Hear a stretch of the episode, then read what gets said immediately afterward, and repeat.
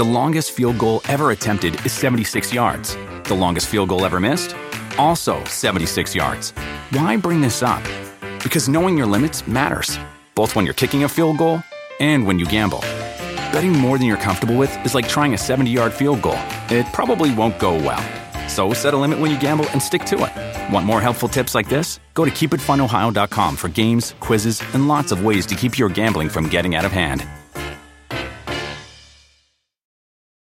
Do you want a beautiful lawn? Enter TruGreen, the easiest way to get a great lawn. Just water and mow, and they'll do the rest. Weed control, fertilization, aeration, and more. TruGreen is the official lawn care treatment provider of the PGA Tour, and they have a verified best price, which guarantees you the lowest price with no compromise on quality. You do you. Let TruGreen do your lawn care. Visit trugreen.com, T R U G R E E N.com to get the best lawn at the best price with the best people. Guaranteed. You know, we gotta win that fight tonight. We gotta get in with those socials. Let's do it for Johnny, man. We'll do it for Johnny. Talk is Jericho, baby. Talk is Jericho. Talk is Jericho, mama. Talk is me. All right, welcome to Talk is Jericho. It's the pod of thunder and rock and roll. And let's get it started the way we always get it started on a Friday with the Duff McKagan joke of the week. Hi, Chris Jericho. It's Duff McKagan calling you. You know what kind of a bagel flies, Chris Jericho? That'd be a plain bagel. Thank you very much.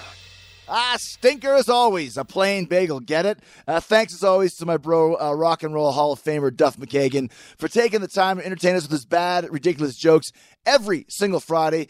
Uh, that was actually funny. I mean, I can't call it bad, but how crazy is it that a Rock and Roll Hall of Famer from Guns N' Roses takes uh, time out of his busy schedule to call my stupid ass every week to leave all these jokes for you? So today, Thanks to Duff, and thanks to all of you because we're going to change things up today. Uh, we're talking movies, but not just any movie. One of my all time favorite movies, The Outsiders. It is the 35th anniversary of this movie that I saw when I was 12 years old. This movie launched the careers of Rob Lowe, Patrick Swayze, C. Thomas Howell, Ralph Macchio, Matt Dillon, Emilio Estevez, Diane Lane, Tom Cruise. How's that for an A-list cast? Before they were A-listers, we're celebrating the movie's anniversary with uh, Danny Boy O'Connor from House of Pain. Jump, jump, you know, and that's because not only does he love this movie uh, more than I do, he bought the house in Tulsa, Oklahoma, that was the home in the movie to Ponyboy, Soda Pop, and uh, Darry in the in the movie. Like I said, it's the actual house where The Outsiders was filmed.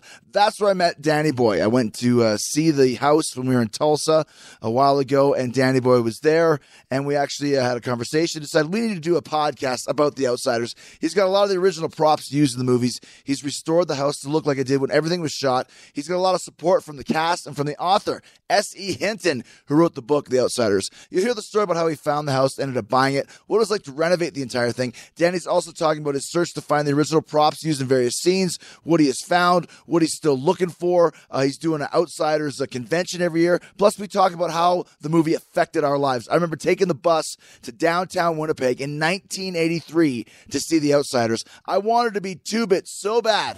You ought to meet a brother. Now there's a hood. Boy, he's so greasy he glides when he walks. He goes to the barbershop for oil change, not a haircut. And now I get a chance to, to talk about Two-Bit, talk about all the guys in the gang, the outsiders, the greasers versus the socias. You guys know what greasers are? White trash with long, greasy hair. You know what a Soch is? What? White trash with mustangs and madras.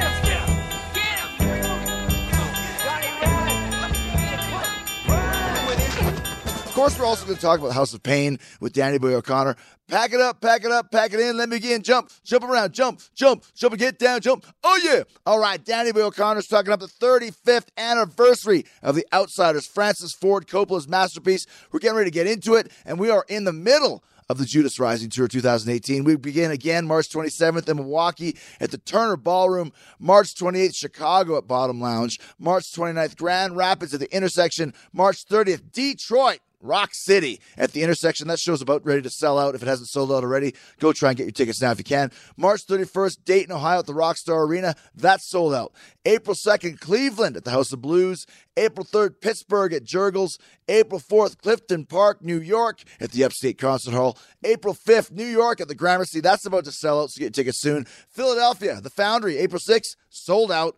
April 7th, Portland, Maine at the Aura. April 8th, Hampton Beach, New Hampshire at Wally's. And remember, we're doing an early show that day. Come see Fozzy. We go on at 5. We'll be finished by 6.30. 7 o'clock, we're going to be staying in the venue to watch WrestleMania with all of you. If you want to watch WrestleMania with me, Chris Jericho, Go to FozzyRock.com, get your tickets now, and also come join us for the VIP meet and greet as well. We have one of the best VIP meet and greets in the entire business. We play a little uh, concert for you. We do uh, a meeting and greeting. Uh, we take pictures. We sign. We have a lot of fun. So uh, go check it out. People at Fozzy Rock on the Twitter are saying it's the best VIP experience they've ever been to. I'm not going to deny it. All right, I'm also gonna to, not going to deny that one of my favorite movies of all time is The Outsiders. We're celebrating the 35th anniversary of one of the greatest films ever with Danny Boy O'Connor from House of Pain. We're getting ready to start it right now. Get your feet off my chair and shut your trap. Who's gonna make me, huh? I'm going to get a coat. Who, your boyfriend? Leave her alone, Dal. That's a Get me girl one, just got Johnny. out of some jail or something. Yeah, sure. Whatever you say, honey. You better leave us alone or I'll call the cops. Oh my my! You got me scared to death. What am What am I gonna do now, Pony? Huh? This girl's making me shake. Why don't you leave You- us alone? you Be nice and leave us alone. I'm never nice. Can I uh, interest you in a Coca-Cola or Seven Up? Get lost, Hood! Okay, so um, I'm here with uh, with Danny Boy O'Connor from from House of Pain, which is huge, huge in itself. But funny story is we had a show in Tulsa uh, with the WWE, and we have a mutual friend called Matt Hanrahan. He's our production manager. I'm not sure how you know him. He's been on the scene for a while. Through a friend from Brooklyn. There you go. Brooklyn Connect. Brooklyn connection. So he goes, "Hey, dude, I'm going to go by the Outsiders' house. My friend Danny's, uh, you know, he's he's there or whatever." And I'm like, "Really? Like, I love the Outsiders. Right.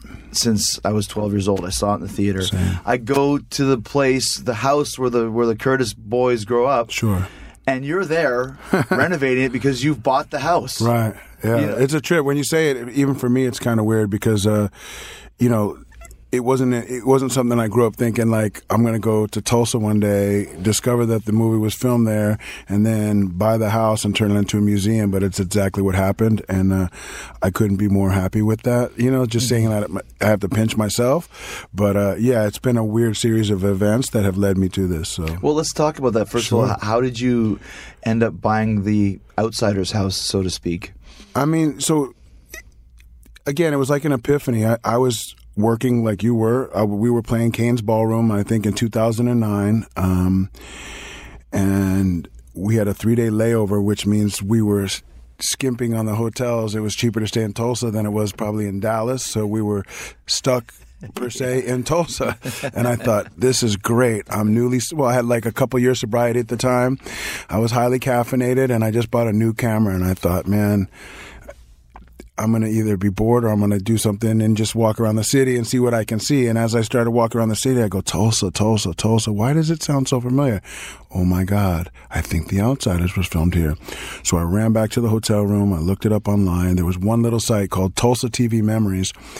And they showed a few of the locations, including the drive-in, which was recently it had just burned down when I got to town. Uh, Okay. so it was a wooden screen. They sh- they gave up the drive-in location, which is the Admiral Twin, the park where Johnny kills the Soch, which is one of my favorite, you know, obviously scenes, um, which was Crutchfield Park, and then they said the house was close to it at 731 North St. Louis.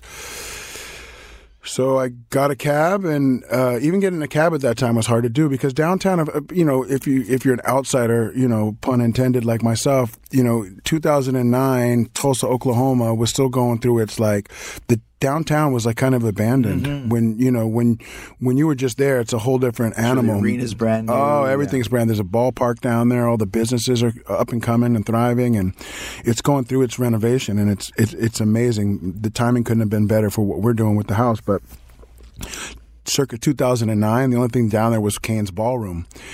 And um, so I get the cab I give him a hundred dollars and he takes me to those locations and then he gives me a tour of the city and I fall in love not only with the city that day because it's a spectacular little art deco city that was built up on oil money, but the people were kind. Uh, it just had this you know anywhere's USA vibe. Yeah. And it was very serene and every 10 minutes or so would be interrupted by the most beautiful sound in the world which is a freight train horn to me.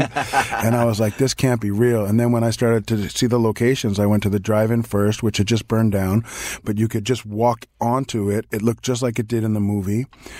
Um, we went to Crutchfield Park where like I said, the the scene with the Socs and Which and, directed and me to. I was there. It was cool. right, Yeah. which was cool too. And and then when I got to the house, I just couldn't believe that you know, being a New Yorker who lived in L.A. most of his life, you know, you if you like something in here, you blink and it's gone. You know, I was just telling you when I got here, like, you know, I'm like the old Pope of Sherman Oaks, you know, but even when I drive down Ventura Boulevard, like, things done changed. Like, I'm like, wow, okay, Chin Chin's still here, but I didn't know that, you know, this was there or that's there. So Oklahoma looked like it did in 82 when they filmed the movie and that looked like 1960 whatever Right. you know?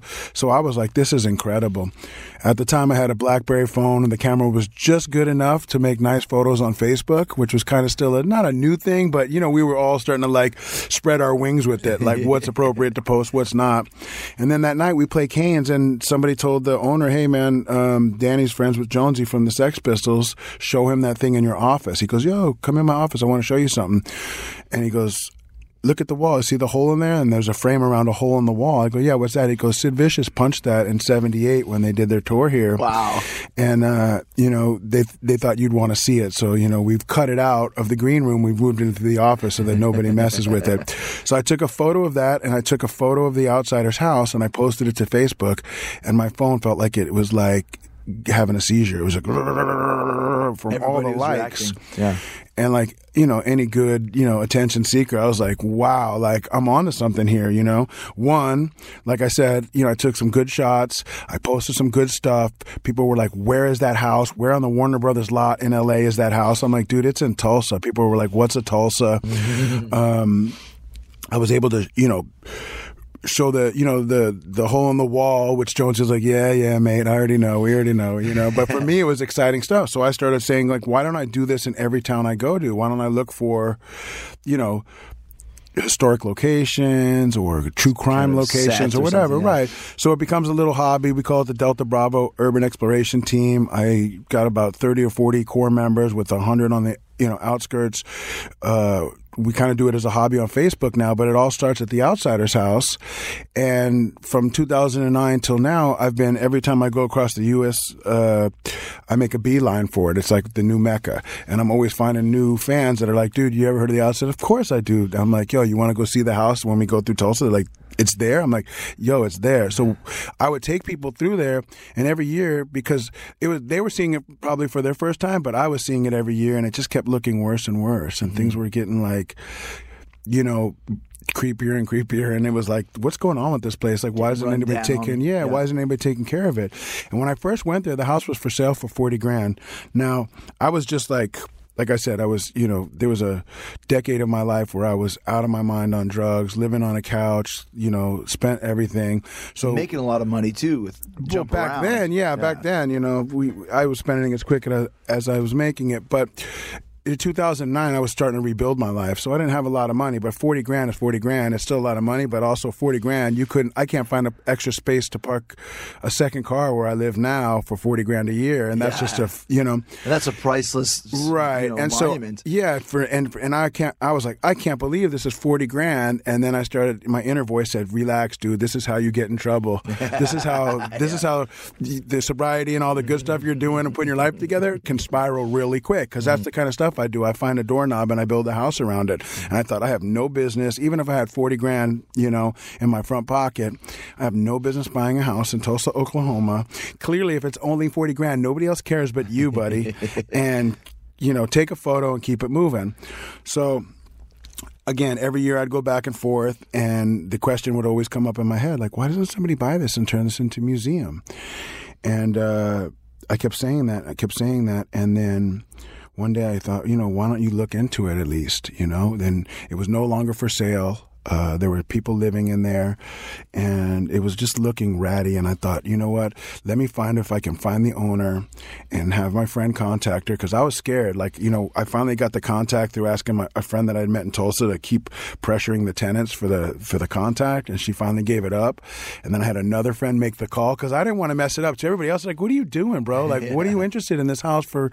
You know, you think it's forty grand in Tulsa." So my friend made the call for me, and he goes, yeah, you bought the house. I was like, what are you talking about? I said, I told him, and I gave him instructions. Here's this lady.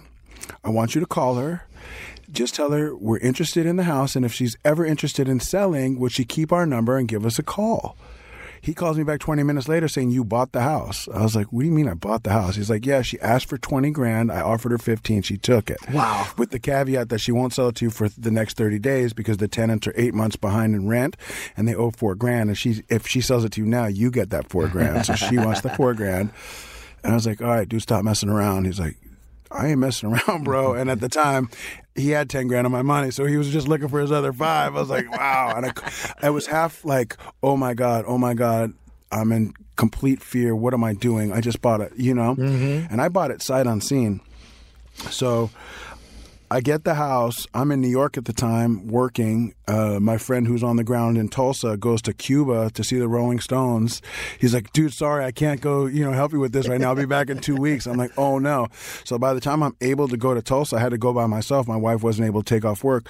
I get there and I couldn't believe I bought the house and I didn't even have the keys to the house.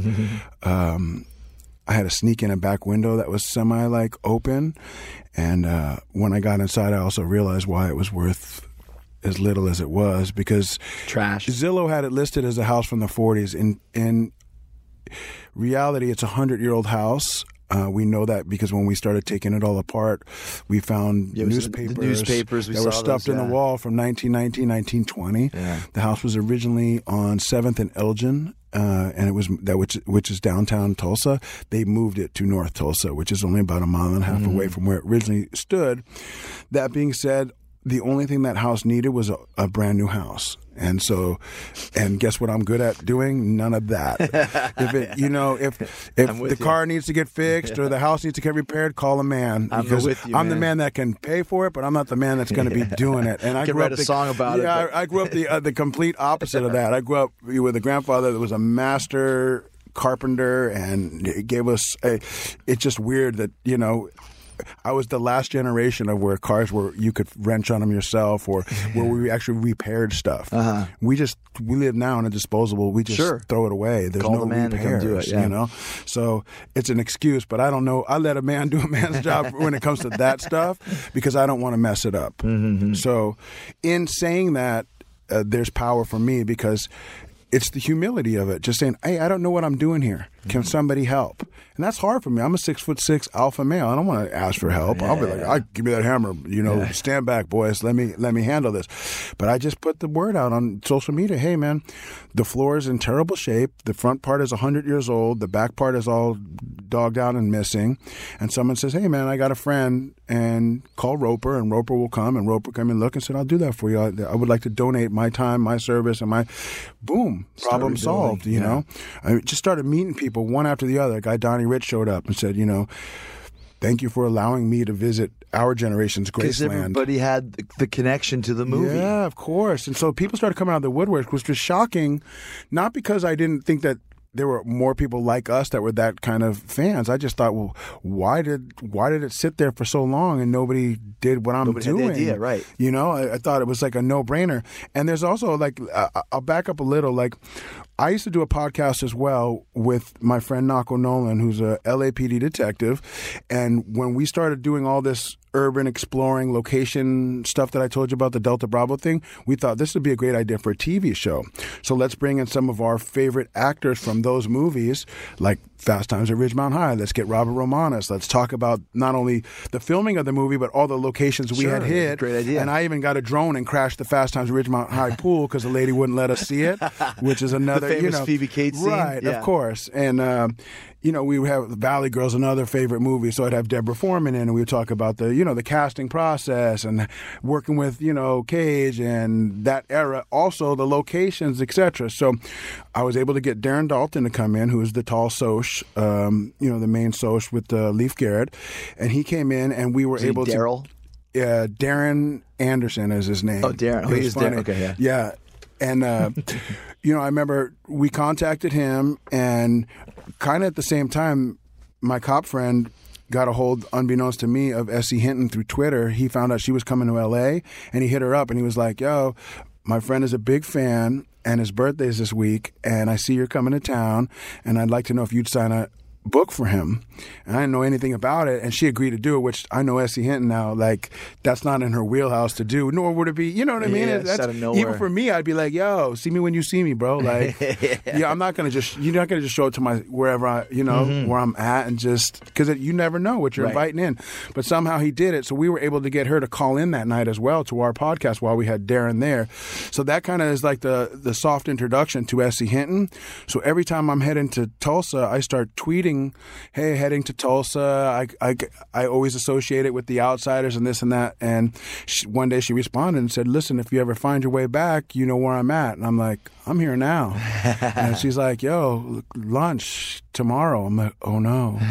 she just invited me to lunch. Now I'm scared. I'm like, oh my God, what? So we had that lunch. I told her, you know, how this all came about. And then I told her this is before me even thinking about buying the house. But I did ask her, why don't you buy that house? I just got to know. I said, wouldn't that be a great museum? She said, listen, it's my book. I've done my part. If Oh, somebody yeah. wants to do that, that's on them. You know, Mhm. and I thought, well, okay, I'll check that off the list. She's not interested, and that's when it started to spin in my head, like maybe I should think about doing it. So, when I first bought that house, the first dude I talked to was Darren Dalton, that Soch, and I said, I tweeted to him, you know, private message. I said, Darren, I just bought a house, which he was like, cool. Like, probably, why are you telling me? Like, I, don't, don't what do I care. Like, you know what I mean? if yeah, someone told yeah, me, I'm like, yeah, show yeah. off. Like, Good what do you? you, right, yeah. yeah. And then I go, ask me where, and he's like, where? I go, Tulsa. He goes, no. I go, ask me what house. He goes, no way. I go, yeah, dude. I said, but do me a favor, keep it quiet because I don't want, I'm not there yet. I'm still in New York at the time. I still got to come back to LA and then I still got to get there. There's tenants still living in there. I ended up paying them to leave and just get their stuff. And they were eight months in the rears anyway. They were evictable, but I was like, let me just make it soft for everybody that everybody's happy with whatever. But I didn't want like, you know, nobody to. you don't want, like, House of Pain yeah, fans or coming around anything, and- even Mhm. just, you know. So the next day, I, I get a little, you know, I, I grow up here more, and I was like, let me tell S.E. Hinton because she's gonna, you know, like flip out. So I, I- did it the same way. I said, "Hey, you never guess. I bought a new house." She goes, "Yeah, I know. Darren told me." I go. I go, never trust a Soch. I never. so Darren, if you're listening, And we're greasers, too, No, I'm man. saying it's like it's funny when we first had him on the podcast. He goes, "Yo, when I when I see you, I'm going to give you a good dunking in the fountain." You know. Oh, yeah. So he's like six foot four. So when he came in the studio, he was like chest out the whole thing, and then I stood up six foot six. He was like, "Yeah, that dunking ain't gonna happen." And I also, don't what he did know is you had a switchblade in your back pocket, too. Always. For 25 years, Mike's has been making lemonade the hard way. Mike's Hard Lemonade. Hard days deserve a hard lemonade. Mike's is hard, so is prison. Don't drive drunk. Premium all beverage with flavors. All registered trademarks used under license by Mike's Hard Lemonade Company, Chicago, Illinois. You can't win. You know that, don't you? Doesn't matter if you whip us, you'll still be where you were before, at the bottom. And we'll still be the lucky ones at the top with all the breaks. Doesn't matter. Greasers will still be greasers and socials will still be socials. It doesn't matter. Let's go back to, to, to Yeah, mentioning how you said we both saw this movie in the theater. So I seen it at 13 What Woodland was it Hills. that attracted it to, to you? Nothing. Did you know I didn't know it? anything about Okay. it. I went with one of the coolest dudes in junior high, whose name was Steve Sokolsky, which is another ironic twist because he ends up moving out by Darren Dalton and was neighbors with him, which we found out later. Mm. But this guy, Steve Sokolsky, was like the coolest dude, and he was like, "Yo, I'm going to the movies. You want to go?" And I was like, "All right." Like I never, he never asked me to go nowhere, whatever. We were cool. We were just, you know, it was Yeah, junior high yeah, friends, but it wasn't like my main guy, whatever. Like that was my boy. And so we went to see it. And when we came out of the theater, I remember him going, "It was pretty cool. It's not. It's a little different than the book." And I'm like, the book? What are you reading for? Like, you know, we're like in eighth grade. I'm like, this dude had it all. Good looking dude, A student, all that. I'm like, this is where I'm going to curse, but I won't. But I'm like, you, you know what I mean? You read too. Of course you read too. But it stuck with me. You know what I mean? Oh, this is a book as well. But I went in that movie not knowing what to expect, you know? And keep in mind, like I said, classics of that era look like E.T., Fast Times, Valley Girl, there are uh, war games, whatever. You know, pick your thing, what you like. Ghostbusters probably.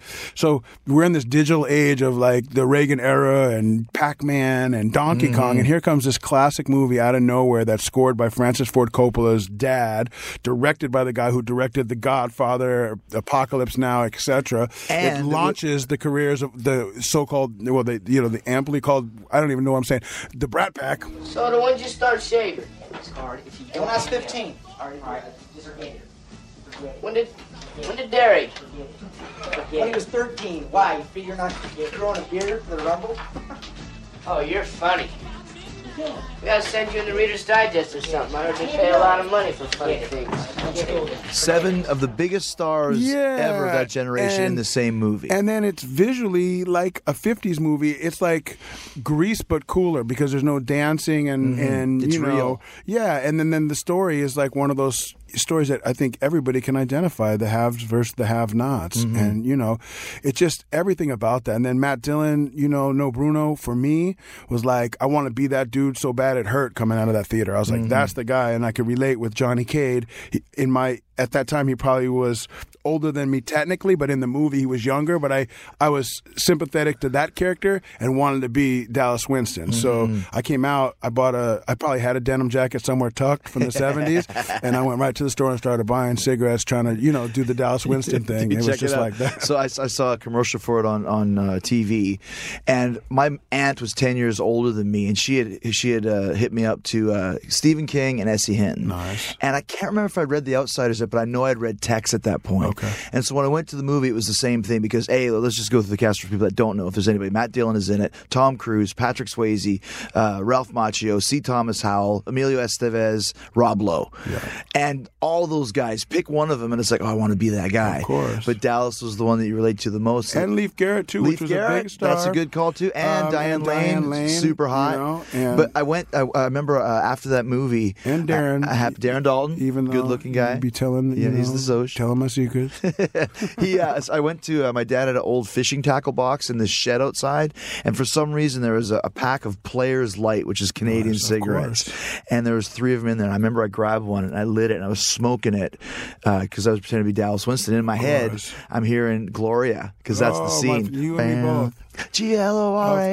And as I'm smoking, Mom opens the, the shed door. She says, "What are you doing?" I'm like, "I'm just trying to be Dallas Winston." Hell yeah. Put that cigarette out. Listen, if you told me any other character, I'd be like, "You're weird right now." Yeah, but but I'll I'll, be, I'll jump in on your weirdness because it was the same thing. He was so cool. As you know, you ever played 52 pickup? Of course. Yeah, yeah. And Oh, those yeah. are shout out to those uh, those those are the Wagoneers. Two of those dudes are brothers in that scene, and they're at the event. They've been supporting since day one. I met them on Facebook, Really? Facebook, and we've become really good friends. And uh, they're great dudes. But yeah, that movie opens, man, and I don't know what I'm going to see, Mm-hmm. right? And it starts out. Um, you know, he's writing into a thing about you know when I stepped out of the into the, sunlight and I hear theater. the train, Yeah. and then next I had two I things know- on my mind: Paul Newman and a ride home. And then they end up in a corner, and he's like, "What do you want to do, man? We're early." And he's like, "Nothing legal, man. Let's get out of here." And he, they start walking down the street. Gloria kicks on. They end up at a knife fight. With the little kids, I don't like little kids. Exactly. they sneak into like a 'em. drive-in. They they chase little kids out the field. I'm like, "Oh wow, this is like getting trying to right. pick up chicks and Yeah, making he's looking at lascivious the girl's ass comments. on the way back. It's like I'm like, this is my kind of movie, you know. Yeah. And then, um, yeah, I mean, think about this, you know. Um, after they kill the Soch, they run to go see Dally. Dally gives them fifty dollars and a pistol. I've been to hell and back with cats that wouldn't give me twenty five dollars and a pea shooter or a, or a, a sharp stick. And the best line of all is, the Soch." Good for you, kid. Uh, good for you. Come on in. Get out of those wet clothes. Yeah, no. And that's another. A lot of people trip out. They forget that Tom Waits is in that movie. Right? He's the Tom Waits is the door. The uh, guy who answers the door. Yeah. Played Buck Merrill, His which was the character's name. yeah. Right, right, right. And uh, yeah, so that's a cool little Easter egg. I mean, if you're not familiar with the movie, or a lot of people that are familiar, like that was him. I'm like, yeah, dude. Mhm. And I was told that he had done a soundtrack for One for the Heart from the Heart. That was Coppola's movie before that, and that's kind of how you know Oh, he started. the 'cause he was in connection. Rumblefish as well. Oh, right, right, right, And both right. of those books um, were S.E. Hinton books that were filmed on location in Tulsa, which is different than today's world. I mean, you know, I live right across from the Fox lot, and you know, and everything is filmed there, or the Warner Brothers lot. They or would you just make their own Tulsa. It's too expensive LA, to go. yeah. Why would you go to Tulsa and bring all that production out there? And and she wrote those books when she was like 17, So 18 years old. She wrote the. She writes The Outsiders first. She was 16 in 11th grade. I'm told she failed creative writing. She got a D plus in uh, English. The book has celebrated 50 years of as of a couple days ago, right? yesterday. It's never been out of print. When she gets the deal the next year, they said nobody's going to believe this book was written by a woman. Hence, we're calling you S.E. Hinton instead of Susan Eloise because we do not want people to know. Oh, to keep it ambiguous. Ambiguous. Really?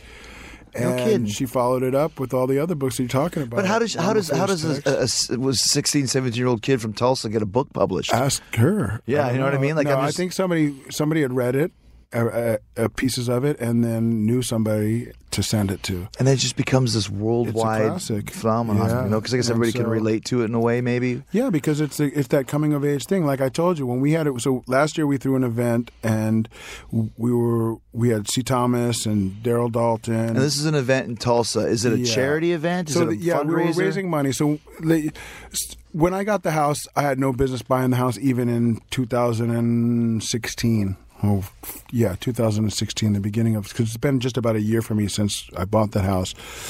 And I have no problem telling people, you know, my personal stuff. I had like 28 grand to my name at that time. Even The after house- the huge hit. Of, Oh well, listen. Let's just it, let's clear something up. When you have to write the huge hit, Everlast wrote "Jump Around," Oh, so he got the publishing. I gotcha. I did all the merch, and it was my brand, gotcha. brand and brainchild. So the, originally in House of Pain, you know, I made the most money off of merch.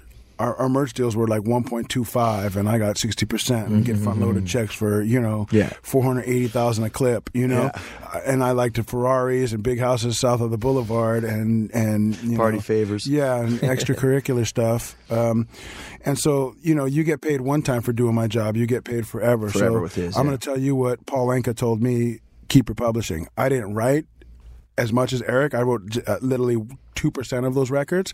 He was the master at doing that. I was the master at designing, Right, right, doing right, the right, yeah. aesthetic, the brand, the logos, the the whole thing that was, you know, we were the yin and yang. Mm-hmm. He can he doesn't have to get out of bed. He makes more an accident than I make on purpose because of the because, the who knew? You That's know, I mean, yeah. you can't go to a sporting event without hearing "Jump Around." Yeah, you're right. And you know, and, and and shout out to Everlast, man. He's a genius and he's great at what he does. And you know, uh, there's no animosity in that. It's just that's this Sure, is how that's the way it goes. is. Absolutely. So we're on tour with another group that I do called La Coka Nostra, and at the time, like I said, I had like. Oh, that's when I found the house. But when I when I went and re-inquired about that house, I had twenty eight grand in my name and no foreseeable money in the pipeline because what I do is so. Are we going to do another run of House of Pain? Right, are we going to do a, yeah. yeah. we don't. It's always so like. You know what I mean? We don't. We still haven't figured out a system of a, are we still a band? Are we not a band? Is Eric solo and doesn't want to rap anymore? Does he down to do a St. Patty's Day run? It just is. Yeah. It's. It, Being in a band is yeah, a it's we've celebrated five-way marriage. 25 years of Jump Around this year. I'm 48 years old. In my 20s, if you would have asked me if I was interested in a career with stability, I would have laughed at you. now at 48, all I want is some stability, man. You know, and so, or I wish I would have just been a lot smarter with my money. Right. That being said, I had no business buying a house in Tulsa, Oklahoma when I live in Los Angeles, California. Uh, 15 is what got me in the door. Another five is what got the people out the door. So now I'm 20 into it. I got eight grand left. I have no way on figuring out even how long eight will last me here. And how am I going to even deal with what I just walked into, which was roaches everywhere, parting gifts. It took three days and three 40 yard uh, dumpsters to clear out the, the stuff that was left behind. Um, every piece of that house was needed replacing. You got there like midway through, right after the holidays. Um, you wouldn't even recognize it now. I can actually show you when we're done with this on on my phone from the cameras that are set up Yeah, and all yeah. that stuff. But uh, it's been a, it, nothing short of miraculous. But I had to ask for help. And it's hard to ask for help. You know, I had a few people I don't know, they're just random, you know, whatever's on the internet. Dude, well, how dare you? You're rich. blah, blah, you know, hate when that you live in. Beverly Hills. Yeah. I live in a little apartment. I've been there 12 years. I've been sober 12 years. I live in a little apartment 12 years. I keep it small. Yeah. I keep it humble. I try to stay in my lane and just, you know. So I did this for the love of the thing. I rolled the dice just because if I, I figured worst comes to worst, I tried and I'll just have to figure it out from Yeah, here, right, you know. And so I put a GoFundMe. We've raised about 50 total. It shows at like 32, but S.E. Hinton originally gave us a $10,000 check, which I count towards the like GoFundMe thing, even though I got it directly Yeah, from yeah. her. So I could frame that check. Uh, That's cool that she contributed though. yeah, the first benefit, I think all in, we made about eight grand, which was we we didn't make as much as we could have. We we pulled in a lot more than that, but there were a lot of expenses that went into it that were unforeseen. So this time we're, we're looking, you know, we, we're looking a lot better. We figured out a better way to to do these events, Mm. and between what I did uh, not anticipate, which has been a huge help, is people coming out of the woodworks um, with not only like supplies but labor and skill and talent to be like, I'm a roofing guy, I'll do that for you for free. Right. Uh, we own an air conditioning and heating company. We're going to give you an eight thousand dollars system. It's Is that all because they're the just fans of the movie and fans, of the, book? movie, Wow. yeah, and they Mm. love what we're doing, and and they're they're locals who want to see. You know, this is a feel good story, and the world needs another feel good story, man, and more stories like this. Mhm. You know, and so again, it's been it's been very um, eye opening for me. You know, in such a turbulent uh, world that we live in now, to to see so much love for this project, Right. which is nothing to do with me. It's everything to do with S.E. Hinton and, and the, and the film and, the film. because I, I mentioned to you like I watched it with my family a couple months ago. My daughters are ten, Right. my son is thirteen, and they're crying when when Johnny dies. They're crying when Dally gets shot, but they're making posters and they're writing you know the seven names on a piece of paper and sticking it on their wall. It, it, it it's a universal movie that that transcends generations. It's like Wizard of Oz or something. Yeah, it just- you know it, it- does last forever. Listen, I I was telling you earlier, I seen it with my own two eyes, and I know a lot of people, uh, not a lot of celebrities, whatever. Mm-hmm. I have never seen people cry in person. I mean, I've seen it on like old Elvis clips. Yeah, yeah, or when the or Beatles, something Yeah, like- when the Beatles show up at JFK. Mhm. But I've never seen it in person. When I saw Darren Dalton and C. Thomas Howell go out to the parking lot because last year's event it was like 18 and over but we allowed the the kids to come in a parking lot and we had a car show and then they would sign their autographs Okay, there. right, right. and the girls were crying like the second coming you know? It was like for me it was it was surreal and scary at the same time. I was like wow this is like a power bigger than I've ever seen. And I know, like I said, I know a lot of brand name sure acts, big time guys. People yeah. walk down the street and people are like, oh, there, there's you know what? I won't even drop, but you know, yeah, I'll tell you later. But like, you're like, cool, pass the ketchup. Yeah, right, You know, right, you go right, up to right. the. I'll, I'll give you a tip if you're from out of town. Go up to the Beverly Glen Center and just go eat up there, and just stay there for an hour. Just go get a coffee up there, and you'll run into everybody you've ever wanted to run into in your life. Um, and nobody cares. It's like we're immune to that stuff, but. The outsiders in Tulsa is like everything. Now, when you were putting on a, a benefit and you said, C. Thomas Howell comes, who's Pony Boy, and Darren Yes. Dalton comes, are you throwing the, the net out to everybody? Is there some guys that are more uh, uh, akin to doing this and other ones that are like, ah, this is a movie I don't even care about anymore? Like, Well, okay, so that's a great question. So originally, we only had the connect to C. Thomas through. I'm trying to think. I think Darren and C. Thomas have stayed close friends because they also did um, the John Milius film uh, Red Dawn together. oh, yeah, that's right, yeah. And and so I, I know those those two were buddies. So he was like, I can get C to come, I think, and then so I didn't feel I felt like let's not push anything, you know, let's have these two come through. And then this year we just want to see if we could get another person to come through that would just add to the excitement. So we got Ralph to come. I had talked to uh, Matt Dillon. Uh, we talked through Instagram. Oh, wow. And he said, "Listen, it's been far too long. Right now, I'm in Sweden filming a movie. I miss the Cain's Ballroom. I miss Tulsa. Let's talk." You know, Nice. so hopefully, eventually, you know what I mean. because then Patrick's gone, so you couldn't Yeah. get him. And, and mm-hmm. Tom Cruise is probably in a different Yeah, you know, and, stratosphere. and so but people, but people ask about that too, and, and I, I that's a. I'm glad you brought that up because people are also, you know, so I was saying about the fundraising thing. At first, it was like, you know, I get fans going like, "You're a millionaire, you should be able to pay this for yourself. Shame on you. Why don't you throw a concert? Why don't you throw?"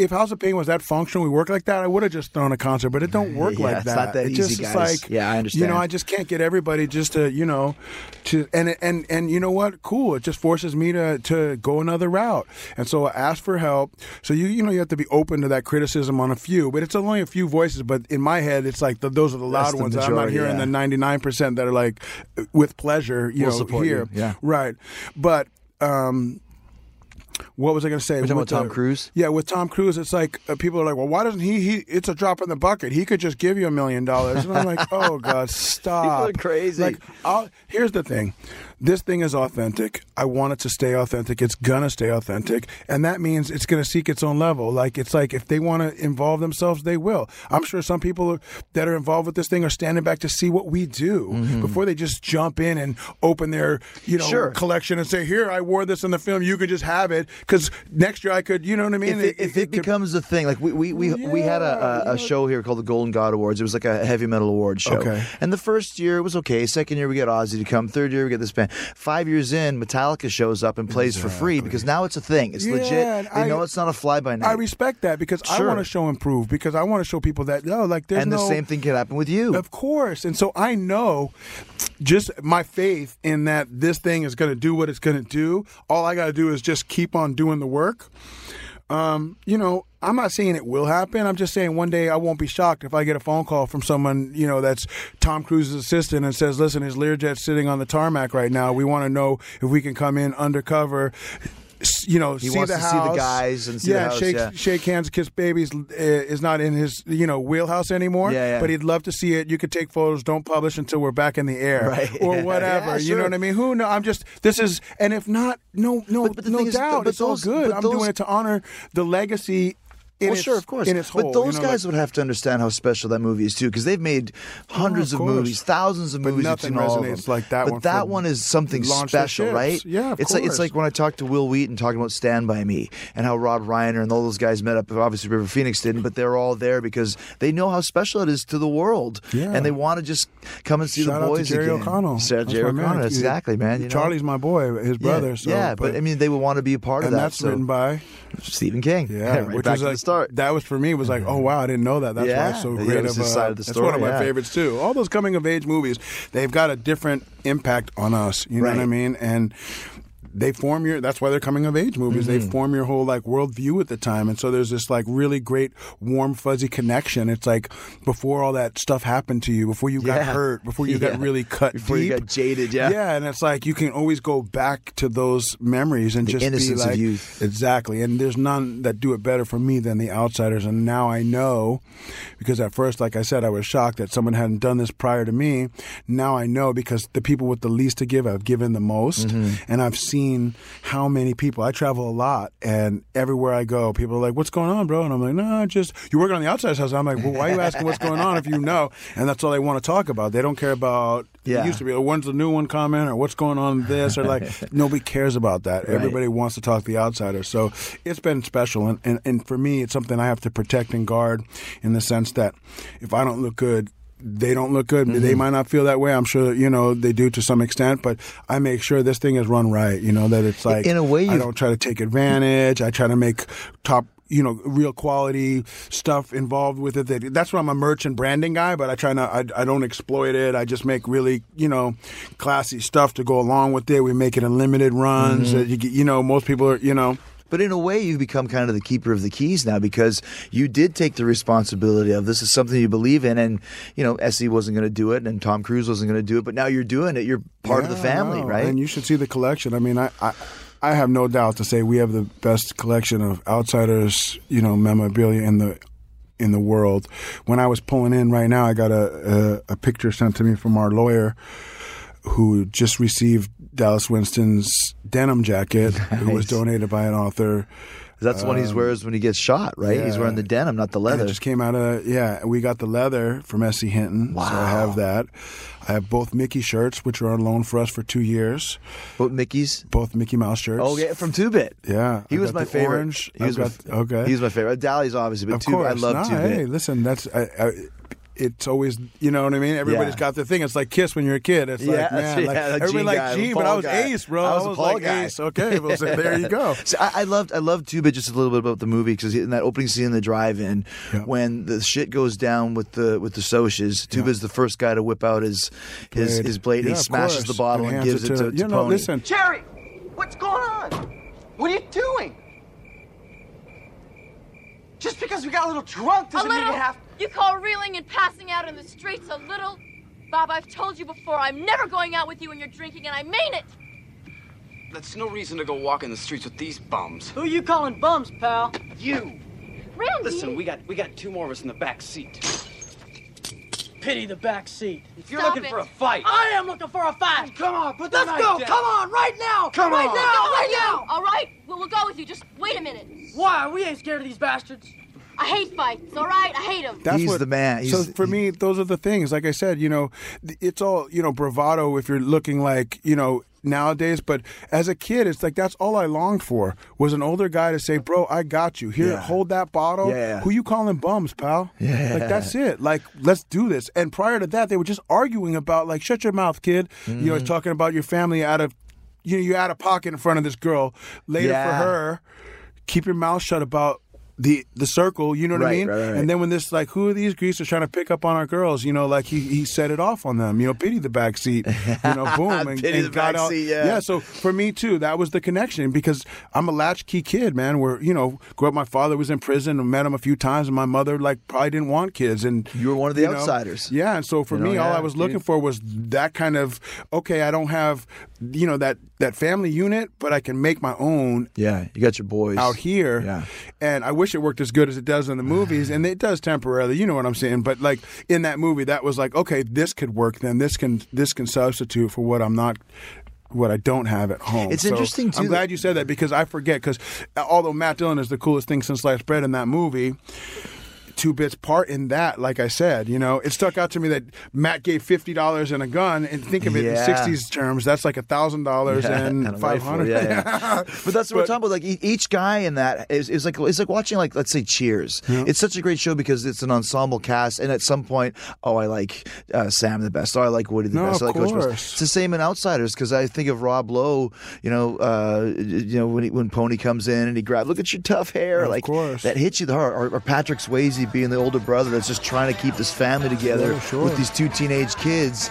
You Or know, Johnny's he kills a man, he kills a guy for his friend. For his friend. his friend was going to get killed. I thought they were going to kill you when they were drowning. They were Yeah. trying to drown him. I killed and him. so I killed that killed boy. that boy. Hell yeah, he killed that boy. But, then, but then, And so, and, I mean- then he dies by doing what? Saving, Saving kids, in a burning kids, building. It's like these are all. How does a 16 year old write that? I you know, that's heavy. When she's asked, and, and, and I've heard it out of her mouth, and I'm I'm paraphrasing at this point, but she said it just it, she was like it just came to her. She was like the vessel. Like it, that was. Did she come from a broken home or anything like that? Like no, but I did. Or? no, I- but I think at a, you know, and I, and I don't want to you know Google. Sure, sure. Thank God for Google. Google, you might hear a little bit more about it. But I think her father was having uh, either brain cancer or something was going on with with her father at that time, and maybe she went and She had some channeled dark her stuff stuff, going, through you know that writing. But she said, well, we were at dinner a few, you know, last time I was in Tulsa, something about that thing kind of just came through her that she wrote Rumblefish and she wrote Mhm, Tex, but that one was different and. I don't bother her with that shit. You know what I mean? I don't want to chop up the minutia of, you know, I just like, I love it. as- And I'm not smart enough to like have that kind of like, you know, whatever. I, thank God. You know what I mean? It's something to be said about just being like, I love it as is. And so I think that's kind of what our, what we like about, what she likes about me probably is that I'm just like, I love what you're doing. I love what you've done.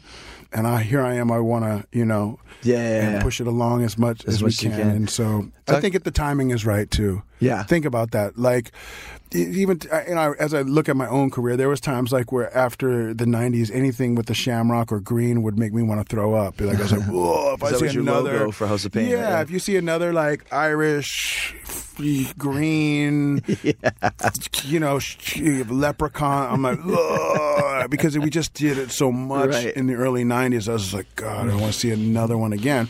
And then as time goes by, you're like, you know.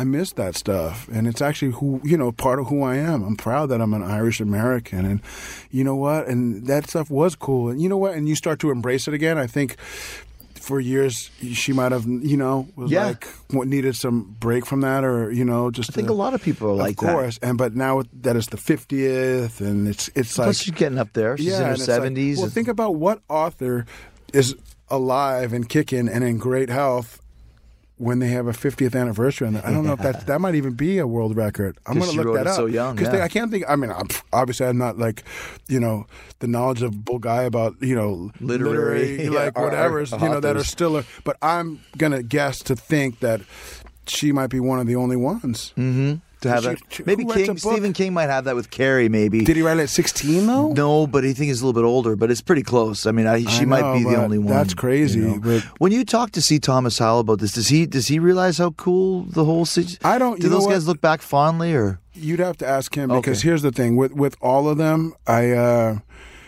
so I'm trying to think the best way to say this. And this is nothing, you know, I'm just gathering my Yeah. thoughts. For me, like how I like I have a lot of friends that are like, you know, super cool guys compared to me and I like to think I'm a super cool guy and the way I do that is not bothering them with the Yeah, yeah, bullshit. yeah, yeah. Don't Oops. fanboy. Of yeah, I don't try to like and I don't be annoying with it. You know what I mean? Mm-hmm. And so with them, I don't I just consider them I stay away from them. I leave them alone. I do the same with S.E. Hinton. You know, every time I see like, when you gonna? I thought you were supposed to come have a beer with me, and I'm like, oh, you know, I am sober. You know, you do know that, right? but I'll have a, a, a drink of ginger ale anytime you want. Yeah. But when I go to Tulsa, I hope she doesn't think that I'm blowing her off, or now that I got the house and everything's going swell, I don't need her. I'm Respectful. Very, yes, and mm-hmm. scared to like mm-hmm. say something because when when you know what I mean. Like I, I just don't want to ever mess anything up. And I take everything very seriously with this thing. It's not just like a, Yeah, you yeah, know, sure. Not- it's something to excuse mess you to about. fanboy, yeah, yeah. or just like over wear out my welcome. So I don't. I'm like, hey, if you need something, let me know. Looking forward to seeing you May sixth. See, I- Stay gold. You know what I mean? Because I, was- don't want to be that guy, and and so I'm not. Yeah, that's that's it. you I was I was the opposite. I did Dance with the Stars with Ralph Macchio. He was on the cast, and I was bombarding him every day. So tell me more about this. Tell me more about that. He was super into it though, man. He was like, it's one of the best experiences of my career. Oh, that's He said it's such a special moment, and that's why I can see him being involved in this because from talking to him, you could tell genuinely Right, it's one of the that's highlights of his career. No, all these years later. So for me, know? that the fact that people in the world, re- re- I think they remember him more for the Karate Kid is upsetting because Oh, yeah. I, you know, I loved him in The Outsiders, and then the Karate Kid comes out, and it's a great movie, and he. You know, he killed Yeah. it.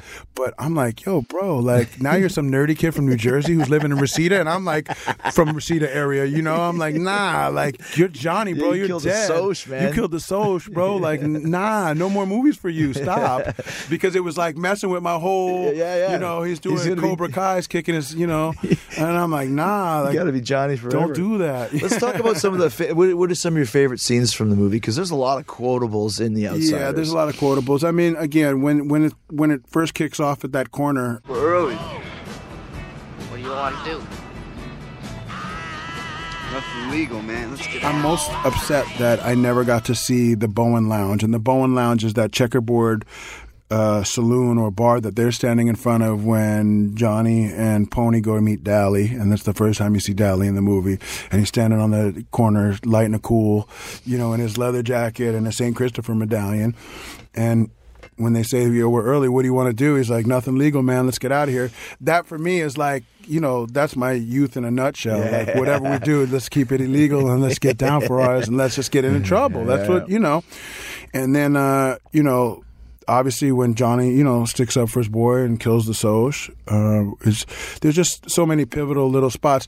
The um, the house always stood out because it was like a, a fort, and, and there was no parents there. You know, we know that from you know Mm-hmm. uh, when he's dreaming in the thing and he sees the the accident. Yeah, the um, train hitting the, the the train, cars. which I thought was like some stock footage from the 50s. They actually shot that scene. Oh, did they really? Yeah, Huh. and they crushed the cars. And unfortunately, I missed. So in 2009, they re released The Outsiders as the. Classic edition. What do I they call hated it? that. They- what do they do with it? they- They put cartoon, like comic stuff on it. No, I didn't see that one. I'm Oh. talking about when they.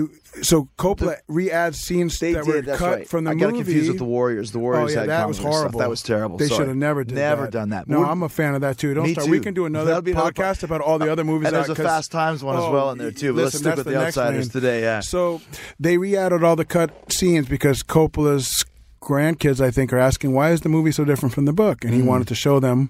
Okay, we shot that, but it was edited different when it got to Warner Brothers. Gotcha. And I guess when it got to Warner Brothers, they're like, uh, "We don't get it. Let's make this a Matt Dillon because he's he's the star." That's why I think Matt appears in just every. You know, they was like, "This is his movie now." Okay, Like, yeah. Let's turn it into that. So he makes it true to the book, but for me, it's like messing with my memories and my whole, uh, you know, my whole vibe. It's kind of Mm. like, okay, it's like nice. They should have been a bonus C- DVD. So that's 2009, and I think in 2009, that's when a lot of things kind of like come out. Like, um, I forget what the original question was, but I know in 2009, like things get sold f- from that. Uh, the car, I think he sold the car. The You're talking about the you're talking about the cars that got smashed by Oh, the train. Right. So in 2009, I don't know why that year is special for the outsiders, but when he releases that thing, the guy who owned the junkyard who loaned those cars and they smashed them on the train tracks, they had them on like outside Oh. the junkyard for all those years. They sell their junkyard in 2009. the new owners could care less. They crushed those Oh. cars. So there was this weird rollover, this synchronicity of like it gets new life in a DVD and a, and a, and does have a bonus disc where S.E. Hinton's going to locations, but also in a, the parallel universe, all the stuff that was kind of like still hanging around starts to disappear. So I do know where the, the original fountain that was built in that park was not true to that park. It was built for that park, mm-hmm. and the guy who had that centerpiece cast from you know at a metal foundry still has that centerpiece and it's in his backyard and he, apparently his mother adores it and doesn't want to come up off of it Yeah. i think a thousand dollars should That get granny the to wheels. just yeah i mean if he built that in 82 how old is dude Yeah. and then how old is ma like mm. she can't can she see like can we make something can we cast it in like you know what i mean? A, a, a Can you grand will let you come up it? off that you know? Like so I, I think eventually that will, will we will rebuild that fountain. But i'm just saying at, at, at 2009 and that's the year i get to tulsa and discover that the movie is filmed there. So there's this weird thing that's going on with that. Um again completely spaced out on what we what, what That were just some we of my favorite scenes. I like I like I like seeing when uh, they're in Windrixville at the uh, at the burger place, and the little girl goes like, "Mister, you Yeah. got a quarter? Beat Yeah. it, kid. You got a dime?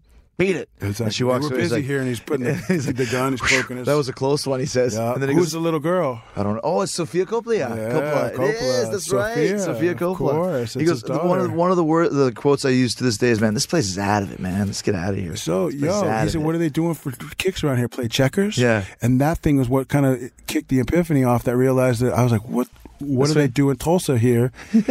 oh my God! Is the outsiders? That was the line that Oh. sparked me to remember. This place is out of it. Yeah. Just because, no, we you know we were downtown at the Hyatt. We had three days off.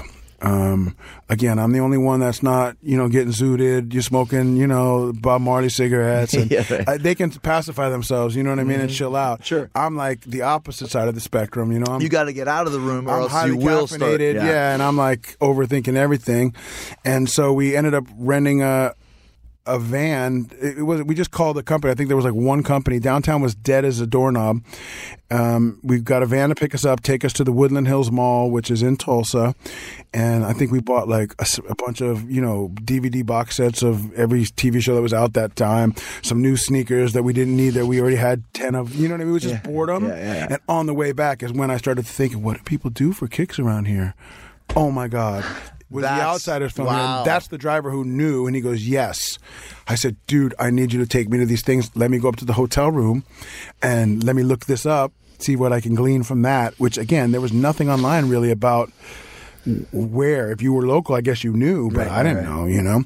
And this guy gave me the the the hundred dollar tour as it was, and uh, again, I fell in love with the whole thing, and uh, it's so nice. I, I can't tell you how much growth has happened in that city, and it's it's finding its like third wind. Mm, sure, you know, sure. I know it was like Indian territory, then it's the oil capital of the world, and then it was like telecommunications and Williams. They used those pipes that pumped out oil to do fiber optics, and then it goes bust. And now, like Nashville and like Austin, even though I know that people don't like that comparison. It's true. They've found their identity in the arts via Leon Russell and J.J. Cale, and somebody put a $2 million Bob Dylan collection that they put down there, and they got the Guthrie Green. It's an outdoor thing, and every Sunday, I think, in the summers, they give free concerts. Hmm. Cain's Ballroom has always been the staple and the anchor downtown, which is anybody, any of your favorite bands have come played through there, played yeah. that. And even when they get more famous than God, they come back and play it again mm-hmm. just for mm-hmm. bragging rights. Right. Across the street, the Lamb was just donated to the OK Pop Museum, which had just been funded a couple years ago. They've been took them a decade to get the state to pay for this, so they're mm-hmm. making an Oklahoma Pop Museum, and Tulsa has it.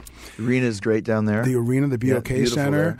They've redone all these hotels. I'm, I'm looking to live in the Mayo myself. You know, originally I was like, oh, let me rent a little house, but I was like, it'd probably be better just to get, you know, Stay in a hotel, yeah. well, yeah, and then they have apartments in there that they've made. The, Okay. You know, it's hotel and apartments, and it's the oldest one. It's the one you see in Rumblefish when they're going through the city and the clouds are going. It says Mayo on the top. Oh, okay, right, It's a beautiful building, and I mean, there's just with let's just say the outsiders and Rumblefish never happens. It's still something down there. There's Mhm. something magical about Tulsa. Sure. and I needed that to happen for me because if this thing was in Poughkeepsie.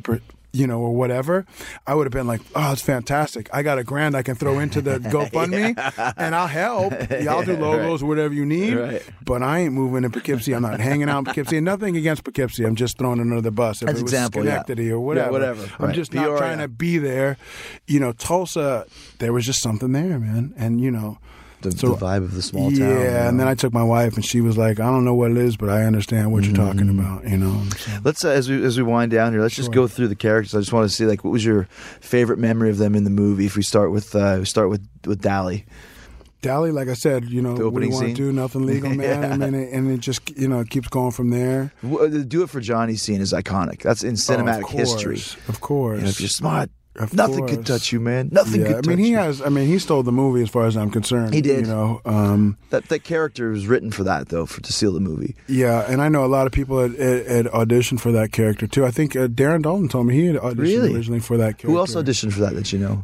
The top of your I don't want to mess it up because I'm not good at keeping Okay, all those gotcha. things. But there's a lot of people who tried to get. that probably a hot ticket in Rourke- town. Mickey Rourke? Yeah, a lot of people who ended up ended up in Rumblefish after you know were also auditioned Yeah, for yeah, it. yeah. There's actually that's I think part of the B. Uh, the bonus disc that comes with the 2009, uh, you know, complete novels, what they're calling that one where he added the scenes.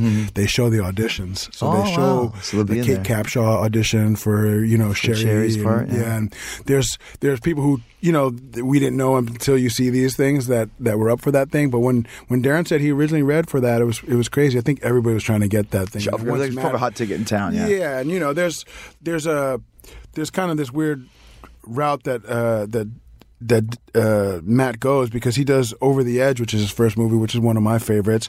And one of the guys on Over the Edge gets brought in to do Tex, which was the first movie that they adapted from an S.E. Hinton Right. book before The Outsiders Mhm. happens. And I think S.E. Hinton was friends with, I forget the guy's name on Over the Edge that said, Hey, we got this new guy called Matt Dillon. You should take a look at him for Tex. And then they hit it off. So then she, because if you read for the book, which I didn't read for years later, so I didn't read the book probably till 2010. Outsiders or Tex? Outsiders. You never wrote the book till 2010? No, No kidding. bro. I'm not built like that. Wow, I'm okay. built, you know, Mhm. I'm nice with my hands, but you know, I uh, no, I'm not like that. It's, I'm just never interested. So what did you think when you read the book finally? it was a trip because now I understand when people are like, "Wow, it's so different than the Mhm. film." And if you know the book, then you know that Dallas Winston is a tall, blonde-haired guy. Yeah, yeah, yeah, yeah. How does that work? You know, and but it doesn't matter when I see the movie. I mean, there's no other person on the planet that, could I could think that that, could have pulled it off. Absolutely. And the greatest part about that is that when you talk to S.E. Hinton, she when they people ask, "Will there ever be an Outsiders too?" and she's like, "Never." Thank God, because so many people are so quick to go back to the well. Hmm. How and could there? There's only read- five of them left. No, but you never listen. Right. A cousin, Pony about- Boy's yeah. cousin comes in from. Oh, uh, listen, and they did a TV Wichita. show. You know, there there was a TV show in the '90s, and Hmm. half my friends, you know. Uh, David Arquette, Robert Rusler. Oh, yeah? uh, trying to think who else. Pruitt. All these dudes that were in that. You know, we were all running around in the in Hollywood in the Mm-hmm. '90s. We were all at the Roxbury. Everybody was auditioning and por- were part of bands. We were all like a, a clique of. So they did a 1990s version of The Outsiders, and it takes place the day after Dally dies. Oh wow! And it was on Fox, and S.E. Hinton wrote it, and and Coppola produces it, and it just doesn't. It doesn't translate. Mm-hmm. Yeah, just yeah. Yeah, you can't- you can't go No, but thank God they never tried to like redo because then it becomes you know I'm fast and surprised they haven't and- tried to redo it. Oh, they've tried, but I'm glad that she stood I'm- firm on yeah, like, oh, she won't allow them. No. Okay, so there'll be no and I don't remake think, with yeah. So now with Nick not- Jonas and you know exactly, Zach, uh, whatever hell his name is, Zach Efron. Okay, what about uh, what about uh, Darry? I didn't like him in the movie because he was authoritarian. Yeah, I thought he's- father figure. Yeah, I'm trying to. I thought, yeah, exactly. He was he was cool. He- The only time he, he becomes really cool to me is when they go, How do they know each other? They used to pal around, play football together, and even though they were buddies, he's like, I don't care. I'm still with these dudes, Yeah. and I'm I got you. When he said the only thing that makes Darry a greaser is us. Yeah, of course. That I that's when you get that empathy. That's when I get empathy for him. Not when they say that on the bus, but when the fight's about to jump off. He's up against and instead of trying to be like, "Hey, man, chill out. We Yeah. don't have to." He's like, "I got you." He's I'll like, "Good, you, let's yeah. do it. Let's Yeah, roll." Like yeah, yeah. he's still like he he makes his clear choice, and a Mhm. lot of people in life they ride the fence. Yeah, you know? he was stand "Oh, up for his You're brothers." my boy, but I, Yeah. you know, he's my boy too, and I'm just gonna be you know go along to get along. Yeah. and when push comes to shove, eventually, man, like that's what kind of defines us as people and our character. Like you got to make a choice, bro. Mhm. You don't always, but that's also a choice. Mhm. And so I don't like dudes that are like, you know, I get it, like. You know, you fall out with the ex, and you want me now to delete her, and you know, and, and Yeah, yeah, that's yeah. a little like, all right, bro, you sure you're, you guys are done? You know what I mean? And it's not petty stuff, but when when the rubber hits the road is where it's on, and he makes that clear choice. So Darry, as a character, I don't like him almost until the end of the movie. And he redeems, yeah. Right. Johnny is great because he's that he's the pet. You know, that's what they say. Like he's he's the one you want to you you He's the you- mascot. Yeah, you feel like yo, let's look out for him, and I love that Two Bit does look out for him and give him a little, uh, you know, change at the movie, whatever. Get get one for John, uh, get Right, one for get a Johnny popcorn for too. Johnny, yeah, I mean, yeah. it's like those are the little things that even at thirteen that resonated with me. Like usually it's the opposite. Like later for you, Johnny, poor, you know, you front him off, Yeah, yeah. you bag on him, you snap and tell him, you know, Right. you can't afford popcorn, and you and your boy go get some because that's what, how I grew up, and people Sure. were not looking out for each other. Okay, so I like that was that that's the kind of thing that I like. Um, What about Steve? It's funny that the biggest star out of all of them has the smallest, the smallest part. Steve was just I didn't even think of Steve because it just it's so inconsequential to the movie. He's just there. He's just another guy. The Yeah, he's only thing I remember of him there. is when he does the backflip off the car. No, of course. Which and is his total- tooth that he took out. That's the story. I just got contacted from the dentist that pulled his. so What happened with his tooth? it, it- there's a whole thing about his. He's got a weird dental structure that his main tooth is in the middle, not two Mm. Oh, front teeth. Google that one. but he, I guess he had bad teeth back then, so a dentist pulled out his cap so he could look all All tougher, rugged. right. And I just got hit up from the wife of the dentist who says, "Give me your email. I want to send you stuff." and he wants to talk to the dentist wants to talk to you, so he's probably got. Oh, maybe he's got one. That's why I asked. He said, "Well, give me your email." She wouldn't commit to anything. So, so, but he's again like you know, and I like I said, he ain't gonna call. Nobody's gonna call the fuzz in this neighborhood. They know better. Yeah, That's where yeah, you're like, all right, we He- need him too. just- he's just one of the toughs. Yeah, but we Yeah. need him too. You know, Yeah, put yeah. him in there. He's a good Did, to have did you around. never notice that that uh, Pony Boy has like a Yeah, a it looked like a like a s- mole or something? Yeah, so in the the the original cut of the movie, I'm like, did it reminds me of Stand By Me when they're in the water and they come out with leeches, leeches on there. everywhere, yeah. I'm like, why has he got a leech on his neck? And it never explains that. That's why the book does the the storytelling, and the movie was cut so weird. The the, the restored version is they've got him down. The socials got him after he comes out of the movie behind the outsider's house, and they give him a cut on his neck to let him know they ain't playing. And then everybody realizes that they've got him, and everybody comes out from the outsider's house, the Curtis house, and they jump in their Corvair and split, and they get stuff thrown and jumped on the car. That's right, because that's how it starts when he walks out of the the bright into the bright sunlight. The Corvair sees him coming out, And then he gets they start jumped. they start talking to him. You know, like go greaser, get a job, get a haircut. Yeah. and they start following him. They finally get to the outsider's house and back, and that's when they jump out and they cut him just to let him know. I forgot where- about that. And so that's how he gets that. But if you didn't see the redo, you didn't see the They never explain 2009. You're like, what? That's Yeah. what is that? Because I weird like a leech. Yeah, mole leechy yeah, I don't know what that was. So, again, at 13, I, I didn't. I didn't stay up wondering at night. I, I remember mental noting it, but then who cares? You don't let's care. move on. and then one of the greatest movie names of all time, Soda Pop Curtis. Yeah, no, I mean, and I. His role was pretty trimmed down in the movie too. From, from Yeah, and I, I again as I as I go on about not being well read, if it's a subject of interest, I have read everything about it, and so reading his uh, stories, I only tell my friends. He goes That's into his the- autobiography? yeah, he goes into uh, the Outsiders bit, which is a good little read. It's a quick read too, and that's check it coming out. from yeah. me. Yeah. Um, what does he say? He says, yeah, he was heartbroken that he didn't get invited up to the premiere that they had at the Lone Star Elementary, which was the- kidding. The, librarian who asked her students, a hundred of them or more, to write letters to Coppola to encourage him Oh. to check out this book that is resonating so well with her students, and if they could possibly find a way to turn it into a movie, which he does.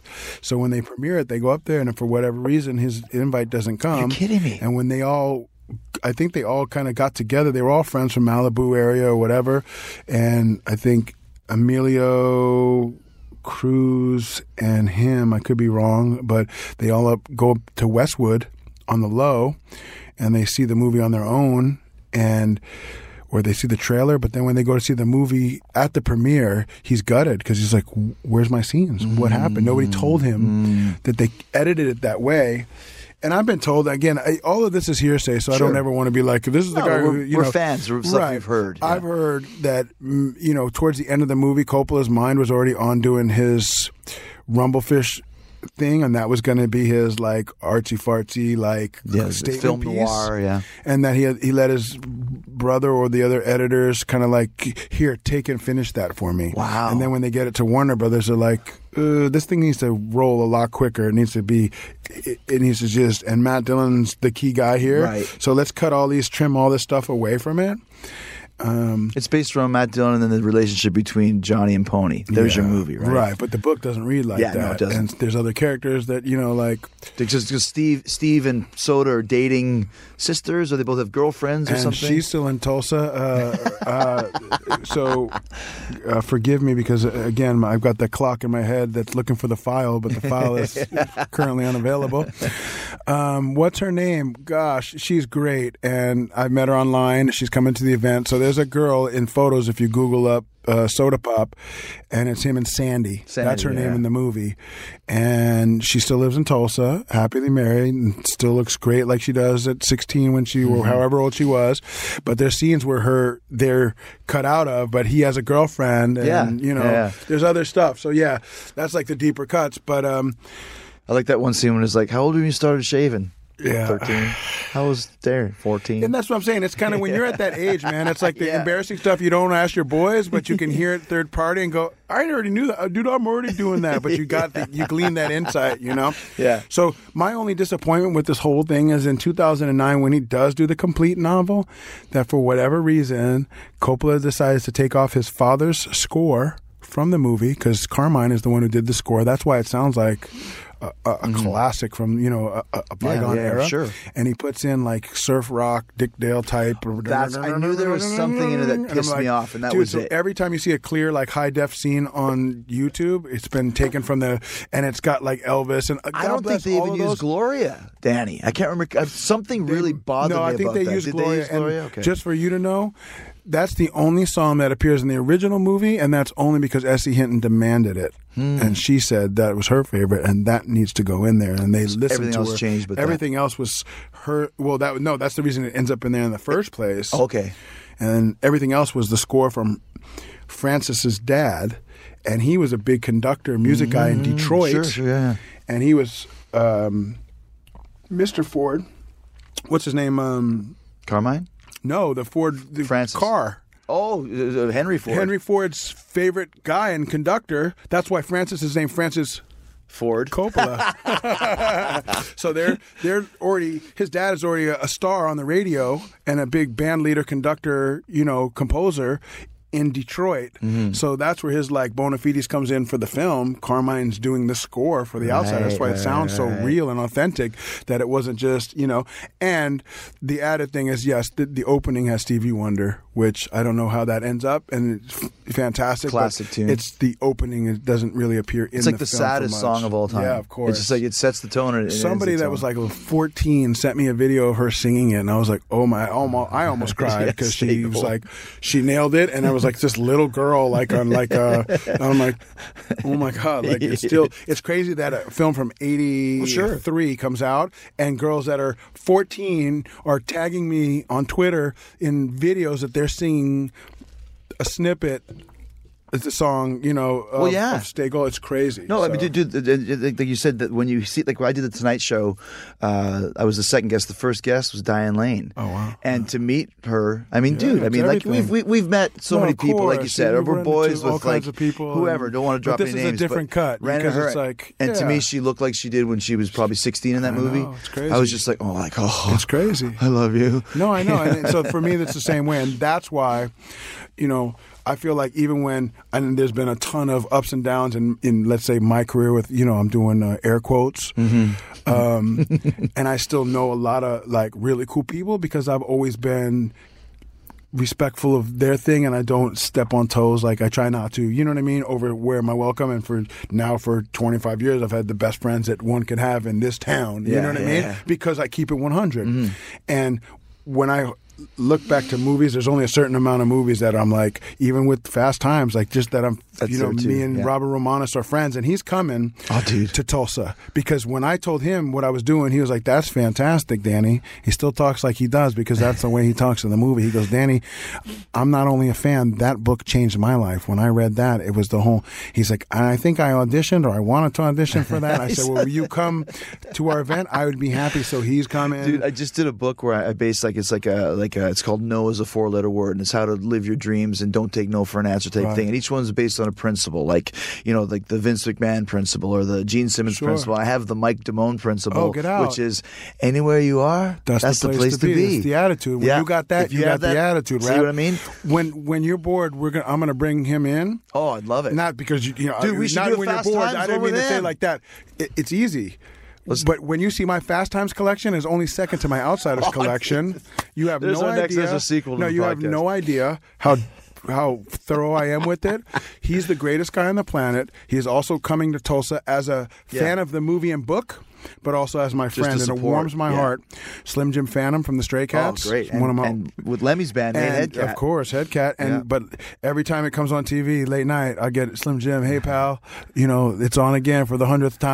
I'm enjoying it just as I did. for Outsiders or Fast Times. no, the Outsiders. Outsiders, yeah. He's, he loves Fast Times too. Who doesn't love that? You know, this thing has such a broad range of people, and there's a ton of other people, you included, who were busy and couldn't we come back. in Atlanta that Nah, night. no I doubt. been there, but it's cool because I don't. So growing up, I watched like Jimmy Superfly Snuka, and I watched like the the the T Birds do the you know uh, the roller derby. That would come on on the Sundays. It would be like WWF. uh, roller derby and kung fu flicks you know what i mean?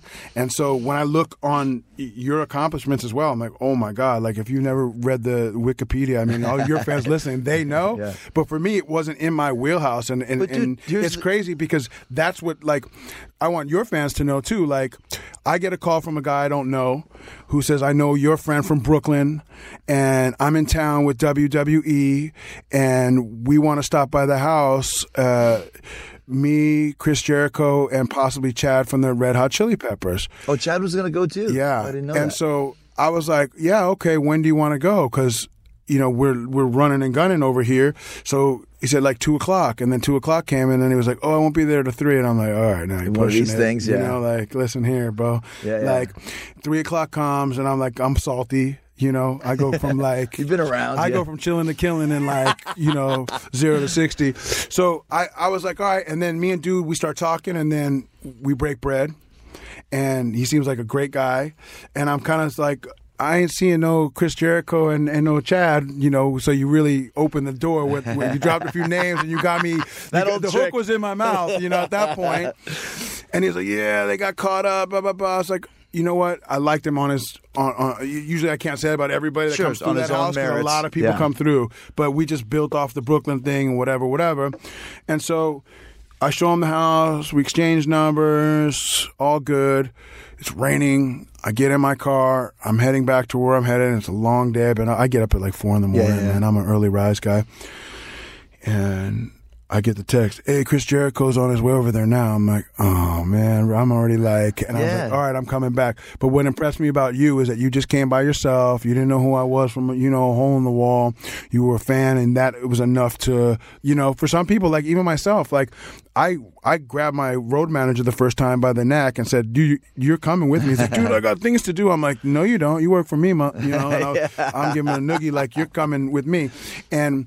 I let a lot of things stop me because I just I don't have people to go with. Um, you know, it's the Johnny Cage thing. Like I need my boys to roll with me because I don't know this dude from this band that's got this house. That's I'm a fan, but I don't want to express the you know. So I, it was It was made a cool, really yeah. good impression on me Oh, in the sense that like you just showed up with your thing, you had your coffee in hand, And just so we you just know, a nice little. You I, know, I didn't. I didn't know that you guys were going to be there. I was just going to drive by the house and just look at it, and take up, a picture, no. and that's what I was doing. And then you guys were in there. I'm like, oh my gosh, the guys are there. And there was had no another guy from the newspaper who was already there trying to get some photos, and you're like, "Who's this guy?" It Well, I was didn't just know weird. what it was was awkward going and weird, on. but it was great that you showed up. But that's why that's why I kept you waiting because I didn't know you were there. I was just I'll just drive by there later on in the day. I, I wasn't aware that you guys were actually in there doing stuff. Right, no, yeah. I, Tanner had just said, "Well, the outsiders' house is over there." My Oh, friend cool, has yeah, it. yeah, see? So that was like, and then but here's the best part: once we finally meet, Right. you have this connection of loving the outsiders. It's just like if you love Kiss or whatever, Yeah, yeah. you don't have to be friends or know each other. That's your middle No, of course. point, That's the thread that ties us all that- together. which No, makes you friends. So and that's what was great. And and, Yeah. and you came through and and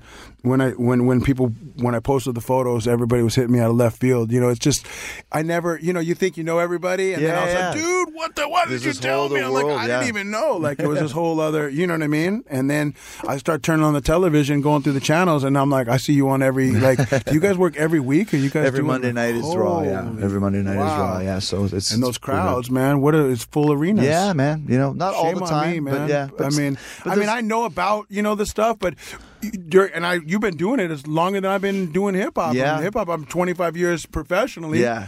and I look back and I'm like, I, I see your career and impress. I mean, like the most impressive. You know, But that's the as- thing. But even for me, like, okay, House of Pain, I jump around. Now I'm now I'm doing my research No, and getting into it. Now every time I hear that song, No, I'm like, that's my boy's song. Exactly, no Where- You know, and that's that's one thing I love about about s- situations like this, where not to get too metaphysical, but you're talking about how things 2009 was a real happenstance. Oh yeah, ties in. Oh no, listen, I'm big on all all that stuff. out, listen, you know? I don't believe in coincidences Yeah. whatsoever. And there's a lady who came to the house and offered her services to do uh, the exterior. You know, the the what do you call that? Not the gardening, but the when they do fancy Landscaping or stuff. And she yeah. said, I tried to buy this house last year, and the lady wouldn't come off the sixty thousand dollar number. Wow. We didn't have the sixty thousand at the time, so good for you. but I was like, wow, a year sooner, and she wasn't coming lower Yeah, than sixty yeah, grand. I got it for 15. Why does those things happen? Sure. Why do you meet the people in life you meet? You know, so I don't look at any um, meeting good or bad with that it wasn't meant to be. It was meant to be. And what's the takeaway? Either it's good or a Mm-hmm. Lesson for me to Right, right, learn. right, you know, right. so I'm, you know, it doesn't sound like hokey to me. That's Yeah. actually really, Makes sense. and that's I think why we bonded. Even Mhm. though, like I said, you know, like obviously I'm aware you're a famous wrestler, and the WWE is probably the biggest since, since sliced bread. I actually painted with a few of my friends that actually here's another tie. So here's a weird one. The guy from Brooklyn that your guy knew, Mm-hmm. I flew him out here with me to paint the WWE canvas. They had a show on MTV, and then they you guys had just lost the name WWF Oh, because yeah, of the yeah. Wildlife Federation to WWE, and it was called Knocked or Raw or Knocked Up. Or, Raw, Raw is the show. Was there was something on MTV that they were Was doing it a- tough enough? Tough enough. Yeah. We painted Oh, the canvases. Really? But that canvas is treated with some non-stick, so the graffiti we were doing wouldn't stick. and it was like this hot day out in like you know the valley and like you know Yeah, yeah. Canoga Park somewhere on a back thing, and we painted the WWE, and it was exploding out of the rocks. And so it's just this weird little intersection. yeah, for sure. And that's the same guy that your man knew from Brooklyn that ah, dropped the thing that. That's how he knew me. And so how the does connection that was there, right, Like, I'm right, just right. thinking this out loud right now, and to everybody else, they're like, "Yeah, these two are really corny with the meta, you know, with that stuff." But it to me, th- those are the good things in life. Those are the weird little Mhm. like things that are we we really are all connected. It just we What's try to, the connection? Yeah. yeah. So last question for you: Is your overall goal for the Outsiders Museum is to have like a, a front desk where people buy a ticket to go inside? Yes. So great question. So um, it is a nonprofit. We just got in, in record time. Uh, uh, it's hard to get that, you know. Mhm. And we got it like, in the the accountant said we have never seen anything like it, and how again I attribute it to the power of the outsiders.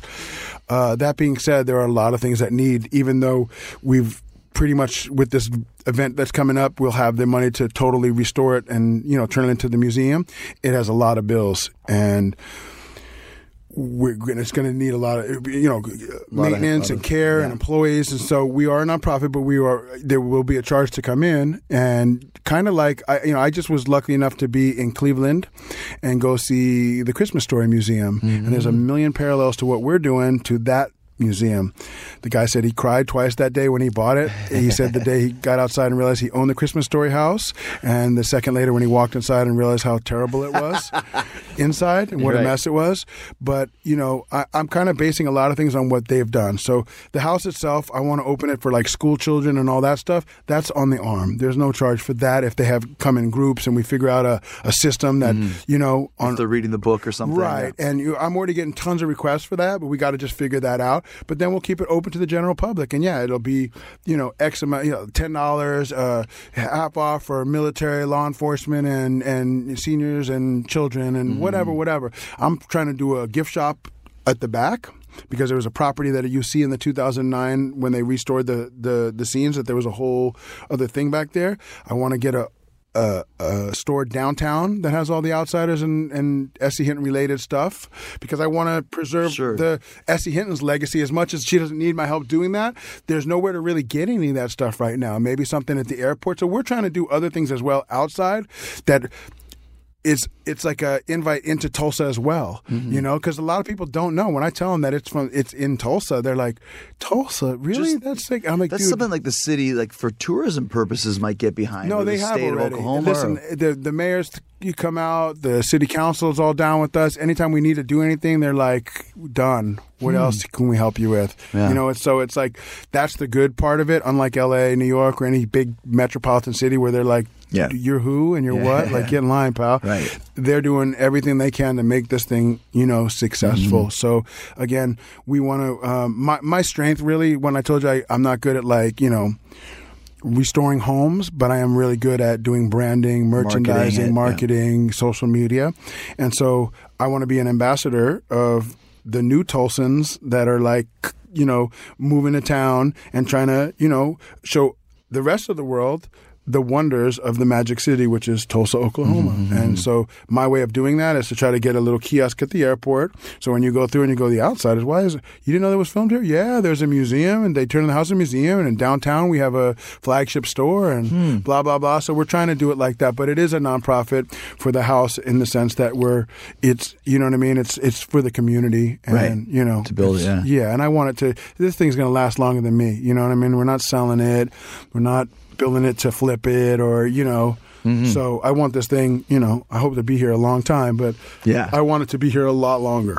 The Outsiders Museum, man. That's a great thing, and it's been great talking to you. It's now this great, opens and- the door for future uh, shows. Oh, and, and speaking of future shows, next year, man, uh, you're going to be on my list if you don't make it down. I'll be there. for, I'll be there. I wanna go. This is the 50th of the book, and there's a lot of sometimes a confusion online. Uh, How come the movie came out in '83 and it's 50 years old? You got to get a calculator, guy.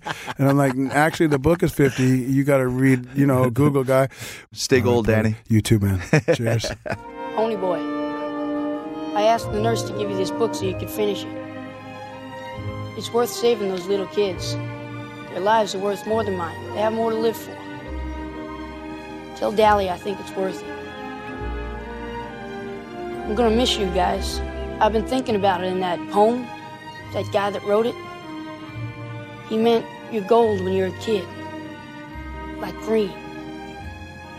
When you're a kid, everything's new. Dawn. Like the way you dig sunsets, Pony, that's gold.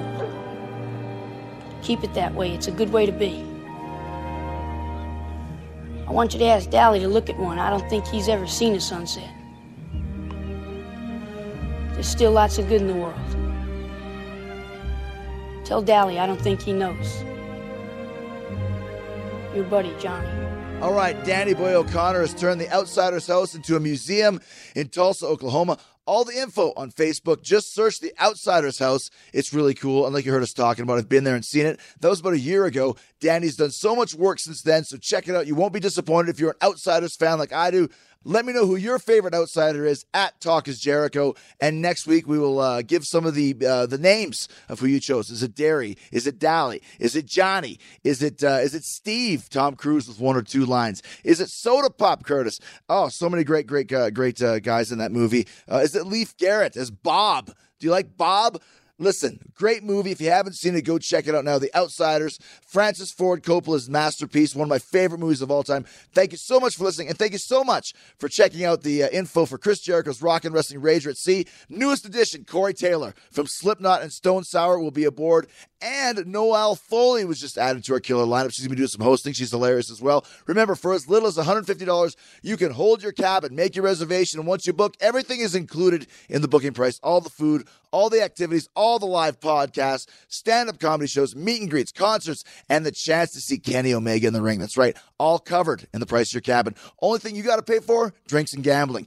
Everything else is on us. And you'll be able to hang out on the ship with all these incredible guests. Corey Taylor will be there. Kenny Omega will be there. Jim Ross, Jerry the King Lawler, SoCal Val, Mick Foley, Ricky the Dragon Steamboat, Rey Mysterio, Raven, Cyrus, and Paul Lazenby from Killing the Town, Konnan, Disco Inferno, and Shane House from Keeping It 100, uh, uh, Dave and Tim from Beyond the Darkness will be scaring the pants off you with some scary tales, Colt Cabana and Marty DeRosa doing the Unprofessional Wrestling Show, Brad Williams, Ron Funches, Dave LaGreca and Busted Open will be joining the festivities. Corey Taylor playing an acoustic set. Fozzy, Phil Campbell, the Bastard Sons, King, The Stir, straight from Atlanta, Georgia. The Dave Spivak Project, Speewee. He was uh, boarding with me today. He's going to be doing Get Out of My House and all the hits from the Dave Spivak Project. Very, very cool stuff. The Darlings of Rock and Roll, the Cherry Bumps, Shoot to Thrill, the world's best female ACDC cover band. Blizzard of Ozzy, the world's best Ozzy Osbourne cover band. And of course, Ring of Honor presenting to you the Sea of Honor tournament aboard the ship. Matches happening in the middle of the ocean, and the winner of the Sea of Honor tournament gets a Ring of Honor World Heavyweight Championship shot in the future. Young Bucks will be there. The villain Marty Scurll, Briscoe Brothers, Dalton Castle, Frankie Kazarian, Adam Page, Christopher Daniels, Jay Lethal, the American Nightmare, Cody, don't call him Rhodes, Cody's wife Brandi, and like I said, Kenny Omega also joining the incredible lineup of talent. We've got so many more. There's another 12 announcements to come. This is off the charts. If you haven't gone to ChrisJerichoCruise.com and booked your cabin now, what the hell are you waiting for? We are going to be rocking. It's going to be the vacation of a lifetime, October 27th, leaving Miami. Thank you so much. Go check out ChrisJerichoCruise.com. Thank you so much, and we will see you on Wednesday. When speaking of big names, who do we got on Wednesday? Who do you think it is? You want to take a guess? I'm going to tell you who it is. Uh, it's a classic album clash. People went nuts for it when we did uh, um, uh, Master of Puppets versus Ride the Lightning. This time it's Nirvana. It's going to be In Utero versus Nevermind, featuring Big Cass. You wonder what Big Cass has been doing? We're going to talk about it. Plus, we're going to debate which is the better Nirvana record, In Utero or Nevermind, right before WrestleMania. Big Cass is ready to come back very soon, but he's going to be talking about Nirvana on the classic album Clash Part 2 this Wednesday. Yeah, so we'll see you then. In the meantime, and in between time, stay hard, stay hungry. Peace, love, and hugs, and a big yeah, boy. And remember, do it for Johnny, man. Do it for Johnny. Golly, that was sure pretty, huh? Yeah. It's like the mist is what's pretty, you know? All gold and silver. Mm-hmm. Too bad it can't stay like that all the time. Nothing gold can stay. Huh? Nature's first green is gold. Her hardest hue to hold. Her early leaves a flower. But only so an hour. Then leaf subsides to leaf. So Eden sank to grief. So dawn goes down today. Nothing gold can stay.